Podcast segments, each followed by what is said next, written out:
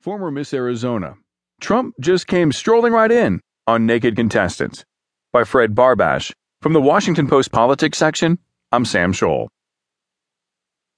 On an April eleventh, two thousand five airing of The Howard Stern Show, Donald Trump bragged about some of the special perks he enjoyed while he was owner of the Miss U S A pageant.